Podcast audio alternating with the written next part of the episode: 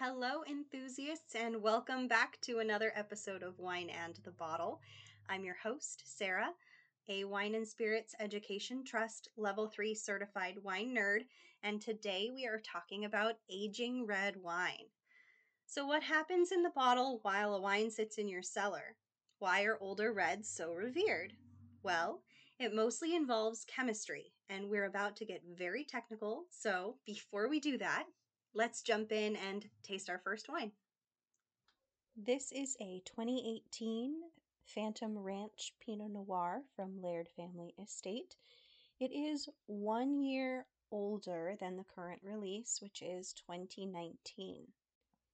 It has medium plus to prominent intensity, and it's mostly bright red fruit strawberry compote, raspberry, berries.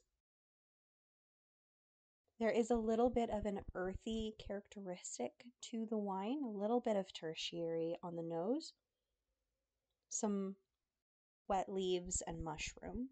It's solidly medium on the palate, medium body, medium acidity, low tannins, very smooth drinking, and the fruit is still very present. There is a hint of bitterness and a little bit of that earthy characteristic that shows up more as tar, in my opinion, on the finish. So I would say that this wine in flavor and aroma profile is developing. It does have that bright primary fruit, but also a little bit of tertiary. I would say that this is a drink now wine. While it may get more interesting with time as those tertiary notes develop further, the star of the show here is that bright red berry fruit. Plus, it doesn't really have the structure for longevity. The tannins are definitely not present enough to allow this wine to age well. With drink young styles, the winemaker has not intended for the wine to age in the cellar. The way it tastes upon release is the way it was intended to be enjoyed. Drink young red wines are primarily fruit forward, sometimes with a little oak influence, but usually not much. These wines will often have low to medium tannin and acidity and are light to medium in body. Other examples of drink young red wines are Beaujolais and Grenache. But how come these wines don't age well? As a red wine ages in your hopefully climate controlled cellar, compounds in the wine start to separate out. Tannins bind to anthocyanins, which are pigmentation compounds as well as antioxidants, and settle to the bottom of the bottle, separating out of the solution. This sediment is why decanting an older wine is important. It's less about letting the wine breathe and more about transferring the wine into another vessel to remove the sediment. Older red wines have a softer mouthfeel and are paler in color due to these changes. But wines that already had low levels of tannin later feel flat and lack texture after aging. And then there's fruit development because tannin and acidity also serve as preservatives for the flavor compounds. Without high levels of those elements, the primary fruit characteristics develop into tertiary flavors quickly. For drink young style wines, like we mentioned in the tasting, those primary fruit flavors are the star of the show. So you don't really want to lose those flavors. Full bodied reds are typically more ageable because of their structure. They have higher tannins and higher acidity, allowing for slow, deliberate in bottle aging. These compounds preserve the flavor and mouthfeel of the wine. As chemical reactions occur in the bottle over time, which does happen and is totally normal, the flavors will slowly evolve and develop earthy and dried fruit characteristics. Full bodied reds like Cabernet Sauvignon, Rioja, Australian Shiraz, Petit Verdot, for example, all have intense, rich fruit flavors that integrate well with those tertiary flavors. the flavors that develop in the bottle. For example, if you've ever had a 100% Petit Verdot at release, you'll know that the liquid turns into sandpaper on your tongue and all of the moisture is drawn out of your mouth. And that's from the high tannins. But if you let that bottle age for five or so years in your cellar, the wine feels smoother and the flavors have developed into a more complex profile. Here's a little trick to help you determine if a wine will age well. Ask yourself this question Will more time in the bottle make this wine more interesting and enjoyable to drink? If yes, leave it in the cellar. If no, drink it now before it gets weird.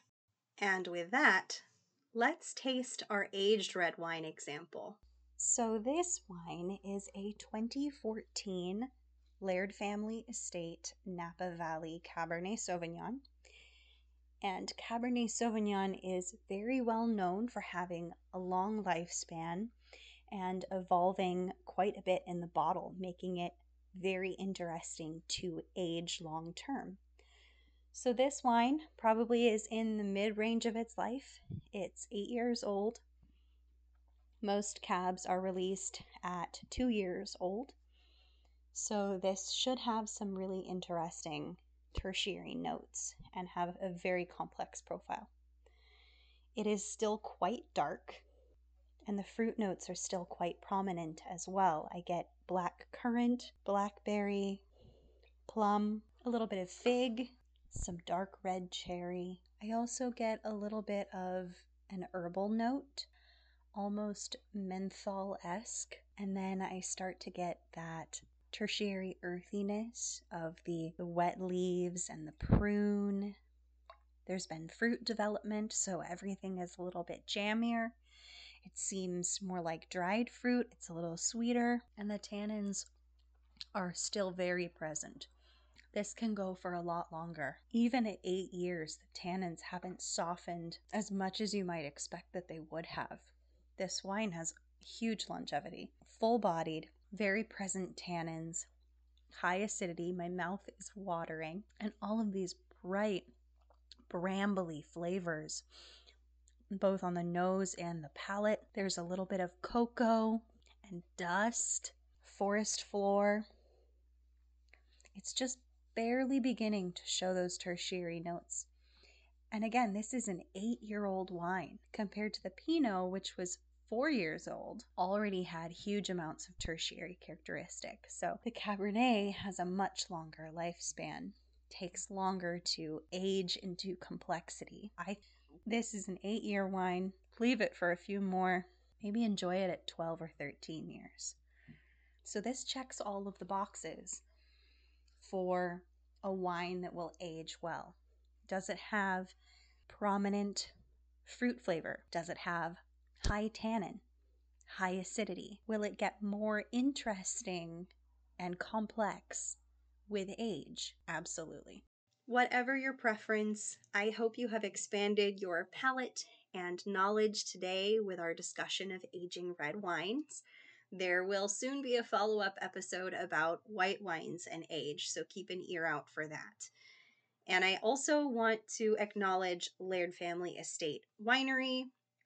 I did purchase the wines that we used today, but I hope that if you find yourself in the Napa Valley that you'll visit Laird Family Estate. It is one of my favorite wineries here in Napa. It's still family owned and they produce consistently quality product.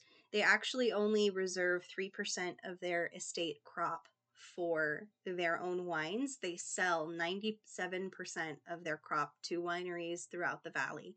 So you know you're getting excellent quality fruit in their wines. So, enthusiasts, thank you for joining me on this episode of Wine and the Bottle. And until we share our next glass, cheers.